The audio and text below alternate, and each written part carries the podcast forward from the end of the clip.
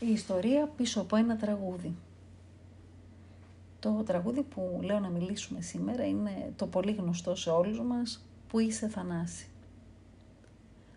Σε ποιον αρέσει το «Που είσαι Θανάση» όχι απλά να του αρέσει, να του αρέσει πολύ. Να είναι, ας πούμε, το αγαπημένο του. Ας πάρουμε την ερώτηση από την αρχή. Ε, όποιος εδώ του αρέσει, είναι το αγαπημένο του τραγούδι το που είσαι Θανάση, να σηκώσει το χέρι. Είμαι σίγουρη ότι δεν θα δω πολλά χέρια. Για να σου αρέσει αυτό το τραγούδι πολύ, πρέπει να έχεις στη ζωή σου κάποιον Θανάση και όχι απλά να το ξέρεις, αλλά να τον έχεις αγαπήσει πολύ. Στη δική μου ζωή υπάρχει ο γιος μου ο Θανάσης. Και αυτό το τραγούδι πριν από 14 χρόνια απέκτησε ιδιαίτερη σημασία και πλέον συγκαταλέγεται στα αγαπημένα μου. Συνθέτης του που είσαι Θανάση είναι ο Μέγας Γιώργος Ζαμπέτας. Στιχουργός, ο πολύ σημαντικός, αλλά δυστυχώς όχι τόσο δημοφιλής, Χαράλαμπος Βασιλιάδης. Λοιπόν, για το που είσαι Θανάσης υπάρχουν δύο ιστορίες για το πώς γράφτηκε. Ή καλύτερα μία ιστορία για το πώς γράφτηκε και δύο εκδοχές για το πώς οι δημιουργοί του το εμπνεύστηκαν. Αρχικά να πούμε ότι το «Που είσαι Θανάση» ήταν ε, το τελευταίο τραγούδι του οποίου τους στίχους έγραψε ο μεγάλος στιχουργός Χαράλαμπος Βασιλιάδης, γνωστός και με το παρατσούκλι Τσάντας. Εκείνα τα χρόνια συνηθιζόταν πολύ τα παρατσούκλια και επειδή ο Βασιλιάδης κυκλοφορούσε πάντα στις πιάτσες των μουσικών και των δισκογραφικών εταιριών κρατώντας μία τσάντα γεμάτη με στίχους του, του δώσανε το παρατσούκλι τσάντας. Ο Γιώργος Ζαμπέτας με τον Χαράλαμπο τον Βασιλιάδη είχαν μία πολύ στενή συνεργασία. Τα τελευταία χρόνια βρισκόταν μαζί από το πρωί, γράφανε τραγούδια, περνούσαν μαζί την ημέρα τους, ε, γίνανε σχεδόν οικογένεια. Ο Ζαμπέτας κάποια στιγμή έλειψε στο εξωτερικό, σε μια περιοδία που είχε στην Αμερική και επιστρέφοντας έμαθε τα κακά μαντάτα όπως λέει, ότι ο αγαπημένος του φίλος ο Τσάντας είχε πεθάνει. Πηγαίνει λοιπόν στη γυναίκα του να της συλληπιθεί, να μάθει πώς έγινε και εκεί στη συζήτησή τους η γυναίκα του Βασιλιάδη ανοίγει τη μαγική τσάντα, βγάζει ένα χαρτάκι και λέει στο Ζαμπέτα πως τις τελευταίες του ώρες ο άντρας της του άφησε αυτό το τραγουδάκι. Το τραγούδι αυτό ήταν ο Θανάσης και όπως είπε και ο Ζαμπέτας, από τότε το λέω κάθε βράδυ.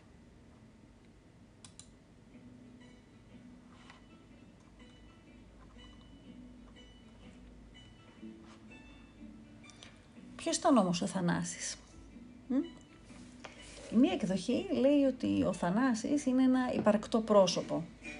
Ένας θαμώνας στα μαγαζιά που τραγουδάει ο Ζαμπέτας, που καθόταν πάντα στην πρώτη θέση και που άκουγε με χαρά το Ζαμπέτα και ο Ζαμπέτας τόσο πολύ τον είχε συνηθίσει που κάθε φορά που έμπαινε ο κύριος Θανάσης τον καλωσόριζε και αυτός και του φώναζε «Πού σε Θανάση». Όταν ξαφνικά για έναν άγνωστο λόγο θαμώνας Θανάσης πάβει πια να εμφανίζεται στο μαγαζί που τραγουδάει ο Ζαμπέτας, ο Ζαμπέτας παρατηρεί αυτήν την αλλαγή και κάθε βράδυ με στεναχώρια πια μονολογεί που σε θανάσει. Και τότε λοιπόν ζητάει από τον Μπάμπη τον Τσάντα να του γράψει ένα τραγούδι και μετέπειτα ο Τσάντας του γράφει το τραγούδι. Να πούμε μάλιστα ότι ε, δύο χρόνια μετά την εξαφάνιση του Θαμώνα Θανάση, ο σκηνοθέτης Όμηρος Ευστρατιάδης θα πει στο Ζαμπέτο ότι ο άνθρωπος που ερχόταν κάθε βράδυ στο μαγαζί ήταν ο Θανάσης ο Ευστρατιάδης, δηλαδή ο πατέρας του, ο οποίος πλέον δεν βρισκόταν στη ζωή.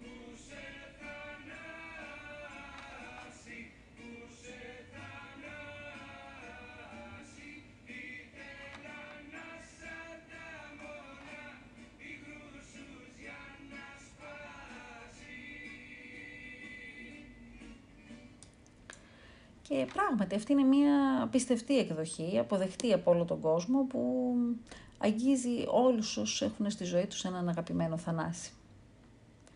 Υπάρχει όμως και μια άλλη εκδοχή, φυσικά η μία δεν αποκλείει τη δεύτερη, έτσι, η οποία όμως δεύτερη εκδοχή είναι περισσότερο συνδεδεμένη με τον Χαράλαμπο Βασιλιάδη, τον στιχουργό μας, ε, την οποία θα ανακαλύψουμε κάνοντας μία σύντομη αναδρομή στη ζωή του και γιατί όχι ακούγοντας και ένα αγαπημένο μου τραγούδι του, τους στίχους του οποίου έχει γράψει ο Τσάντας. Νομίζω θα το αναγνωρίσετε κι εσείς. Εδώ είναι τραγουδισμένο από τον ε, Στέλιο Καζαντζίδη. Ο Χαράλαμπος λοιπόν Βασιλιάδης γεννήθηκε το 1902 στο Τσανάκ Καλέ της Μικράς Ασίας και ήρθε περδί ακόμα, 7 ε, χρονών, πρόσφυγα στην Ελλάδα.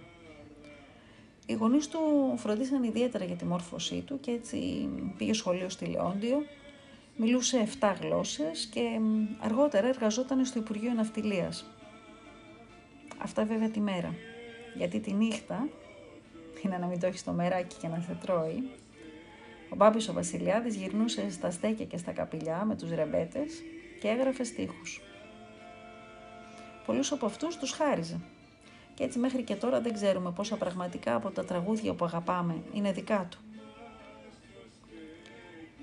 Για τον σημαντικό Χαράλαμπο Βασιλιάδη γράφει επίσης και ο Κώστας Βίρβος, ένας άλλος μεγάλος τυχουργός και θα ήθελα να το δούμε. Μάστορας του λόγου, γυρνούσα με ένα χαρτοφύλακα γεμάτος στίχους. Ταλέντο αστήρευτο, μέγα, ανεπανάληπτο, σπάνιο. Μποέμ, λόγιος, ευγενής, σεμνός, γενναιόδωρος, γλυκός άνθρωπος και ως συνήθως αδικαίωτος. Φυσιογνωμία, προσωπικότητα, στίχοι αμέτρητοι που έχουν αγγίξει το σύμπαν, πότε ξεσηκώνοντας και πότε ρίχνοντας τον ανθρώπινο ψυχισμό. Γαλαντόμος, χάριζε τραγούδια και πέθανε, ως συνήθως, στην ψάθα. Πάμπτωχος. Τον Αύγουστο λοιπόν του 1936 ο Βασιλιάδης είναι 34 ετών. Τότε λοιπόν ο Ιάννης Μεταξάς εγκαθιδρύει τη δικτατορία του και ένα από τα πρώτα μέτρα που παίρνει είναι εναντίον των χασικλίδων. Σε πρώτη φάση λοιπόν τους επιβάλλει λογοκρισία και στο δεύτερη, στη δεύτερη φάση πλήρης απαγόρευση των τραγουδιών τους. Ο Μεταξάς θεωρούσε τους ρεμπέτες τουρκόσπορους που με τη μουσική τους και την χασισοποτία τους παρασέρνανε και όλους τους άλλους στην ακολασία. Η λογοκρισία όμως ήταν το λιγότερο. Όσοι συλλαμβάνονταν κατά τη διάρκεια των εφόδων της αστυνομίας μέσα σε τεκέδες, τρώγαν ανελαίητο ξύλο και διαπομπεύονταν δημόσια. Μέσα λοιπόν σε αυτό το κλίμα, ο Βασιλιάδης είναι δυνατόν να έγραφε τραγούδια ανώνυμα και μέσα σε αυτό το κλίμα επίσης οι Χασικλίδες είχαν φτιάξει μια συνθηματική γλώσσα, όπου εκεί θανάσεις λεγόταν ο με τον οποίο οι ρεμπέτες φουμάρανε το χασίσι τους στους τεκέδες και ταξιδεύανε σε μέρη μακρινά και ονειρεμένα. Έτσι λοιπόν για τον Τζάντα, ο Θανάσης, μάλλον ήταν ο ναργιλές του, ε, αυτός που έκανε μαζί με την παρέα του και ότι αυτό όλο εκπροσωπούσε. Ίσως λοιπόν ο Θανάσης ο Τσάντας εκείνες τις τελευταίες του ώρες που έγραφε αυτούς τους στίχους να μην σκεφτόταν το θαμώνα στα μαγαζιά του Ζαμπέτα, αλλά να μας μετέφερε την επιθυμία του να σηκωθεί από το κρεβάτι του και μαζί με την παλιοπαρέα να πάρεις βάρνα μια βραδιά όλες τις συνοικίες και χωρίς πολυτέλειες, μακριά από πολυκατοικίες, να βρεθείς σε ένα στέκι απόμερο με τον Θανάση. Και εκεί να βρει τις νιώτης του τα φίνα, τα ωραία, να κάτσει με τους φίλους του σαν πρώτα στο τραπέζι και μαζί τους να ακούσει αυτό που η ψυχή του, που την ψυχή του πάντα γέμιζε γλυκιά παινιά να παίζει. Σκέφτονται λοιπόν δικαίως οι ερευνητές του ελληνικού τραγουδιού και του ρεμπέτικου ότι ναι, πιθανώς ο Θανάσης να ήταν ανεπαρκτό πρόσωπο και να υπήρχε όντως αυτή η ιστορία. Όμως ο Θανάσης που έψαχνε ο Μπάμπης ο Τσάντας, αυτός που έψαχνε τις τελευταίες του ώρες, ίσως να μην ήταν τελικά αυτό. Και ίσως τελικά και ο Ζαμπέτας που ήταν τόσο κοντά στο Τζάντα να γνώριζε και αυτός μέσα του ποιος ήταν ο Θανάσης. Και Αν το σκεφτούμε λοιπόν έτσι, μπορεί πια για μας το που είσαι Θανάση να αποκτήσει ένα ξεχωριστό νόημα.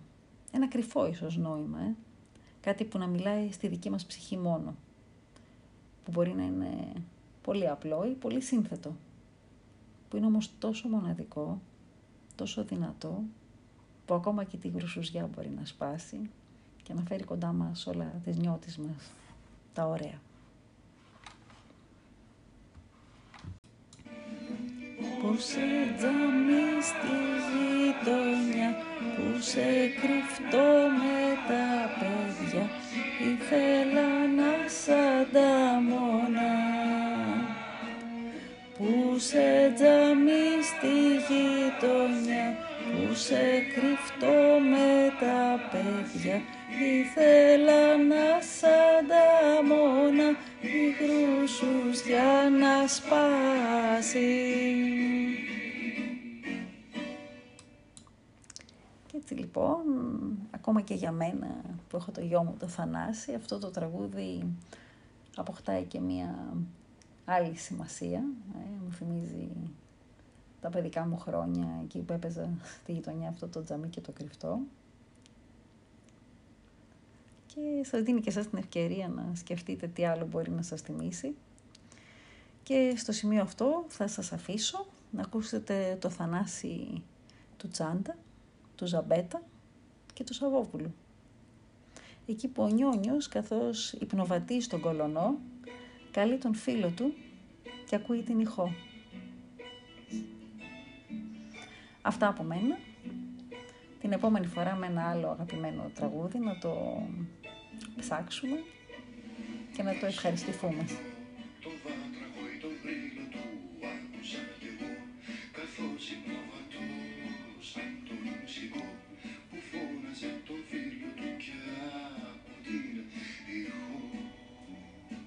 Θα πάρω σβάρνα